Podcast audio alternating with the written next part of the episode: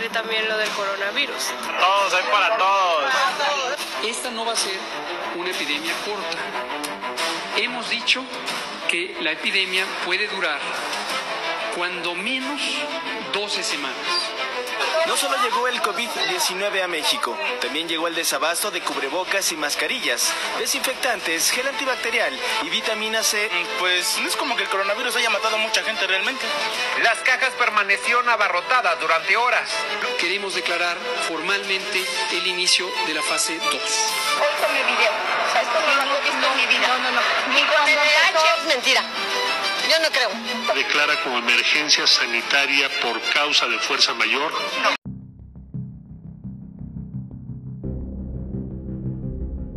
Hola, yo soy Jessica Velasco y el día de hoy vengo a hablar sobre un tema que creo que ya todos conocemos perfectamente bien, del cual hemos escuchado hablar muchísimas cosas en estos últimos meses, semanas, días.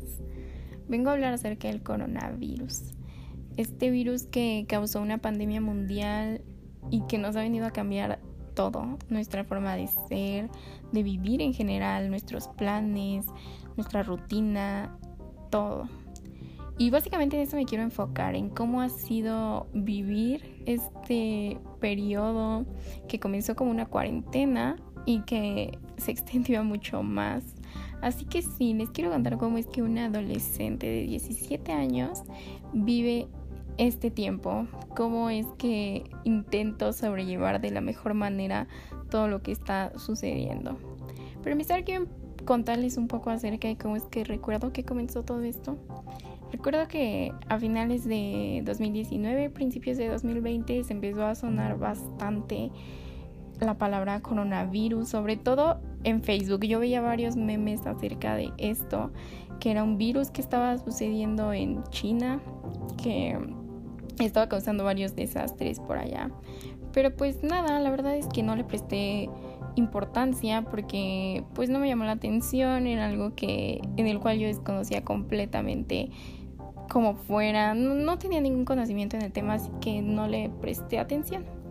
Después comenzaron a pasar los días, yo entré a la escuela, pues sí, se seguía escuchando en las noticias, de repente lo mencionaban, pero nada muy importante ni alarmante.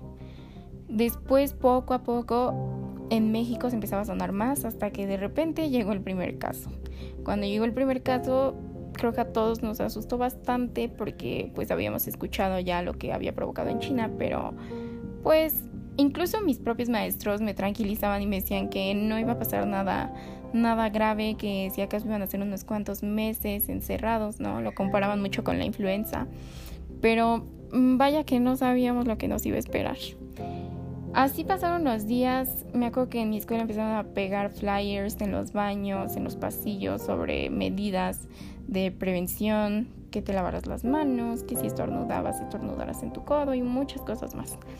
Y ya pues mm, en ese momento la verdad es que sí ya estaba un poco más informada en el tema, pero seguía sin prestarle mucha importancia hasta que de repente las escuelas empezaron a suspender clases. Ahí creo que ya fue cuando todos lo, empezamos a tomar un poco más en serio. Ahí yo pues sí me puse muy triste la verdad porque iba a dejar de ver a mis amigos, pero igual me causaba cierta felicidad dejar de ir a la escuela. Y como pensaba que solamente iba a ser por unos meses, pues dije, está bien, no pasa nada hasta que empezaron las clases en línea y ahí todo se arruinó un poco porque era una modalidad que nadie conocíamos, era algo completamente nuevo para todos y era un desastre, las plataformas se caían, los maestros no te entendían lo que tú les estabas tratando de decir, tú no les entendías lo que ellos te estaban intentando decir. Y había muy mala comunicación, eso, eso creo que fue algo muy feo. Pero pues poco a poco nos íbamos adaptando, tanto los maestros como los alumnos, a esto. Y pues ya no, no era algo tan feo. Y como pensábamos que iba a ser por un corto tiempo, pues dijimos, está bien. Hasta que empezaron a pasar cada vez más y más los meses, los contagios en México aumentaban, las muertes también. Mm, yo este, escuché de varias personas cercanas a mí que se habían contagiado de coronavirus.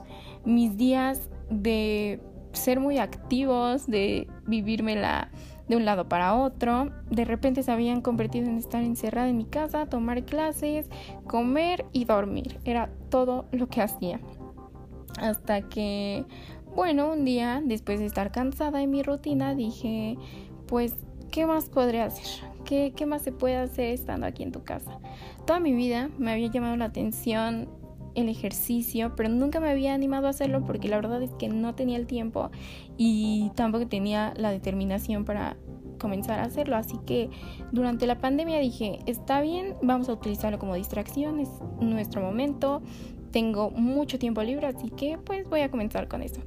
Y así fue, comencé a hacer ejercicio, comencé a meterme mucho en esto de la vida fitness, que ahora se escucha bastante empecé a ver qué alimentos eran buenos para mí, qué, ejercicios tenía que llevar a cabo para lograr los resultados que quería ver en mi cuerpo y muchas cosas más. Así que ahora mis días se habían convertido en despertarme, escuchar sonidos muy típicos de la Ciudad de México, este, comer, tomar mis clases en línea y hacer ejercicio. Así que ahora bueno, mi, mente se ocupaba en otras cosas.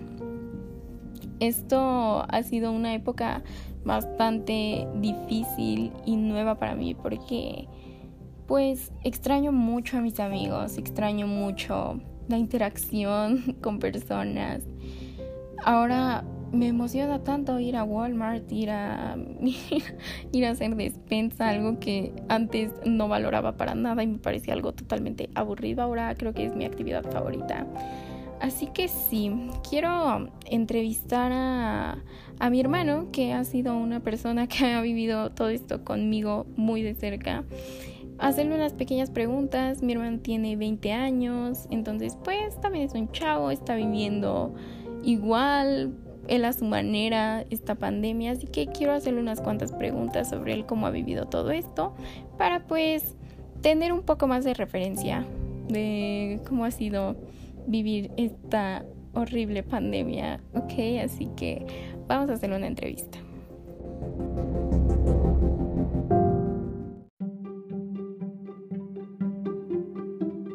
Bueno, ya estamos aquí con mi hermano. Este, vamos a hacerle unas cuantas preguntas acerca de cómo ha vivido él esta situación, ¿ok? Hola, ¿cómo te llamas? Héctor Velasco. Héctor, cuéntanos cómo ha sido para ti vivir esta pandemia, qué has hecho en este periodo, cómo te has sentido tú con todo esto y pues lo que tú nos quieras comentar. Pues realmente fue algo muy complicado al principio. Dejé de ver a mis amigos, no pude ir a la escuela. Sí fue muy difícil. Y también realmente no he hecho mucho. He estado la mayoría del tiempo triste. Y creo que ya. Ok, Héctor, ¿tú cuándo crees que esto termine? Yo le calculo que unos dos años más, a partir de ahorita. ¿Y qué planes tienes tú para cuando esta pandemia termine, para cuando esto acabe? Pues regresar lo más pronto posible a mis actividades y ya. ¿Y qué consejo le darías a alguien que tenga un rango de edad similar al de nosotros que pueda hacer durante esta época? Eh, que no sean irresponsables y que tomen esto con seriedad porque es lo que lo que tenemos que hacer. No ir de fiestas, verse con amigos. O sea, creo que si ya hemos aguantado tanto tiempo, pues también es necesario que, que tengamos conciencia. Ok, pues muchísimas gracias Héctor y eso sería todo. De nada.